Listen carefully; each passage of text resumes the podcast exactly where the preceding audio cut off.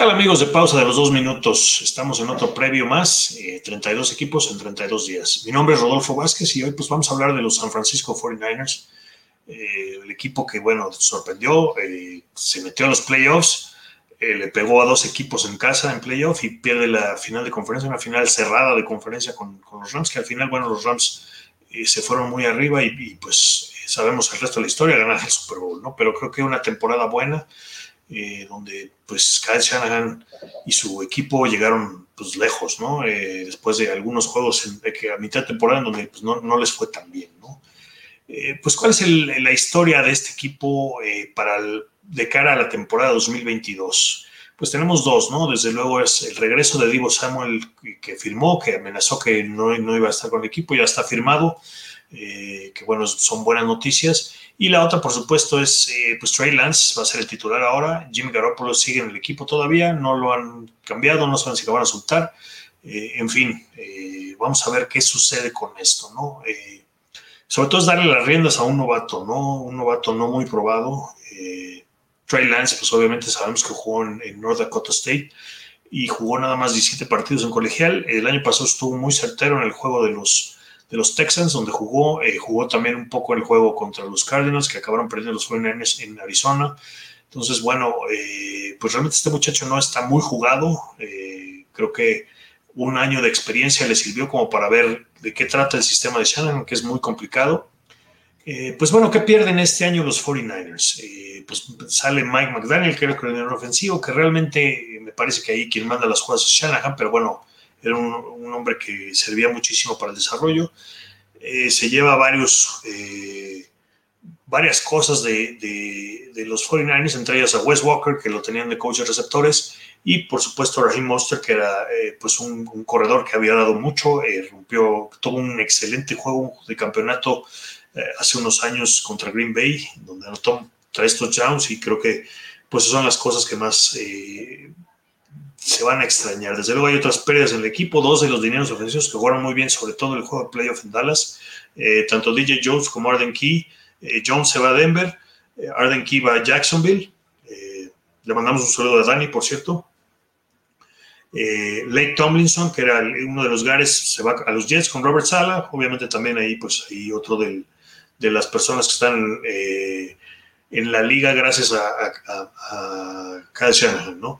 Y Juan, Williams, que interceptó el pase en el juego de playoff contra Dallas, pues también eh, firma con los Broncos.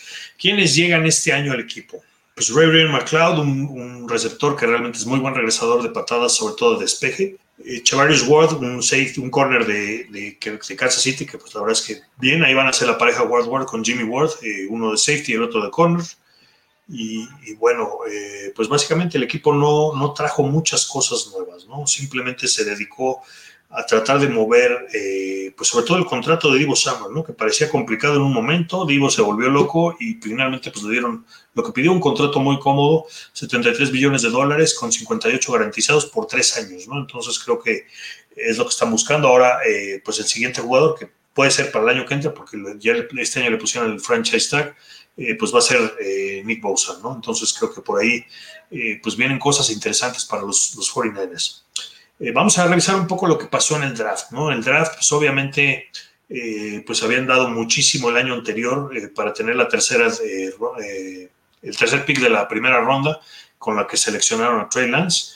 Entonces, bueno, pues este año no tuvieron mucho, sin embargo, consiguieron, me parece que tres muy buenos jugadores en las rondas 2 y 3. En la segunda ronda, con el pick 61, escogieron a Drake Jackson, un hecho a la defensiva que viene de, de los Troyanos del sur de California. Eh, y luego en la tercera ronda escogieron también a Tyron Davis Price, un corredor eh, pues muy del estilo de Edward Seller, el, corredor de Kansas City. Entonces, bueno, por ahí van a tener eh, pues un jugador que podríamos llamarle de tercer down, pero bueno, ya no, ya no es tan fijo eso del tercer down, lo pueden meter en cualquier down. Y es un, va a ser un poco un cambio de ritmo para, para, lo que tienen ahorita los 49ers, ¿no? Y eh, pues otro receptor que va a estar ahí aprendiendo eh, tanto de Ayuk como de Samuel, que es este Danny Gray, un jugador muy rápido de, los Mustangs de la Universidad de SMU, que son, eh, que, dio cosas muy buenas en el colegio. Entonces, bueno, pues ahí Obviamente llega un equipo muy consolidado de receptores, entonces, bueno, pues vamos a ver cuál va a ser su papel ahí, ¿no? Creo que pues la línea, la línea ofensiva tienen a Colton McKivitz y Spencer Bruford, ¿no? Que son jugadores a lo mejor no tan conocidos. Justin Skull, que ya ha estado en el equipo, pues esos pelearán por la titularidad. Eh, por ahí se rumoraba que a lo mejor Daniel Bruskill se pasaba de centro. Eh, entonces, bueno, eh, importante también en la línea ofensiva, regresa Mike McClinchy, que estuvo lastimado los últimos dos años, sobre todo el año pasado casi no jugó, entonces creo que es importante para él, viene también un año de contrato para él y es importante que demuestre que se quiere quedar en el equipo. La defensiva pues está intacta, Javon Kinlo, que fue la primera selección hace dos años, pues también este, regresa de una lesión, no estuvo ni siquiera en los playoffs, entonces pues bueno, sabemos eh, Warner y Greenlow que son muy buenos linebackers, igual que Al ¿no? Entonces, creo que están bastante completos. Desde luego, el reto para este equipo pues va a ser eh, el desarrollo de Trey Lance, ¿no? Como coreback, le dan las riendas completamente del equipo y creo que pues tiene todas las eh, facultades y todas las herramientas para hacerla.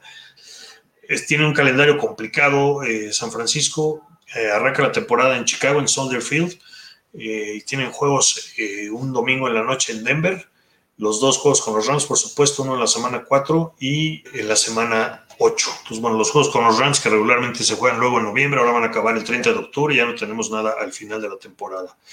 Por ahí tienen, reciben a Nueva Orleans, reciben a Miami, reciben a los Bucaneros, que va a ser un juego complicado. Eh, van a jugar a Las Vegas por primera vez. Eh, eh, juegan en Las Vegas desde que los Reyes fueron en Oakland, no habían jugado contra ellos y Shanahan, pues obviamente se va Mike McDaniel y trae ahora como coordinador ofensivo Brian Greasy, un jugador que conoce bien. Fue coreback sustituto de John Elway todavía con, Mike Shanahan cuando estaban en los Broncos de Denver. Y bueno, pues este hombre va a ser el coordinador ofensivo y el head coach asistente, ¿no? Entonces, bueno, ¿qué podemos esperar de los 49ers para este año? Me parece que tuvieron una temporada en donde luego perdieron algunos juegos en, a mitad de la temporada que les pudieron haber costado eh, pues una mejor posición en playoffs, sin embargo en playoffs se movieron muy bien. Quedaron 17, yo creo que este año van a, van a ir por, por un 11-6, me parece que podrían mejorar un juego. ¿Y por qué no pelearle a los Rams la división? Va a ser una división interesante, nuevamente me parece que es la mejor división en la conferencia nacional y va a estar complicado quién sale de ahí, ¿no? Entonces, creo que a pesar de eso, los 49ers tienen muy buena oportunidad de ganar la división. Me parece que 11-7 es un récord, 11-6, perdón, es un récord que puede puede ganarles la división, ¿no? Entonces, bueno, eh, pues esto ha sido todo, amigos. Eh, recuerden seguirnos en, nuestras redes sociales. Ahí en YouTube le pueden dar a la campanita para que les mandemos mensajes cada vez que entramos al aire. Y pues seguirnos, ¿no? En redes sociales. Ahí estamos ya eh, con otros previos. Ya, ya están disponibles otros previos. No me queda más que despedirme y nos vemos en el siguiente.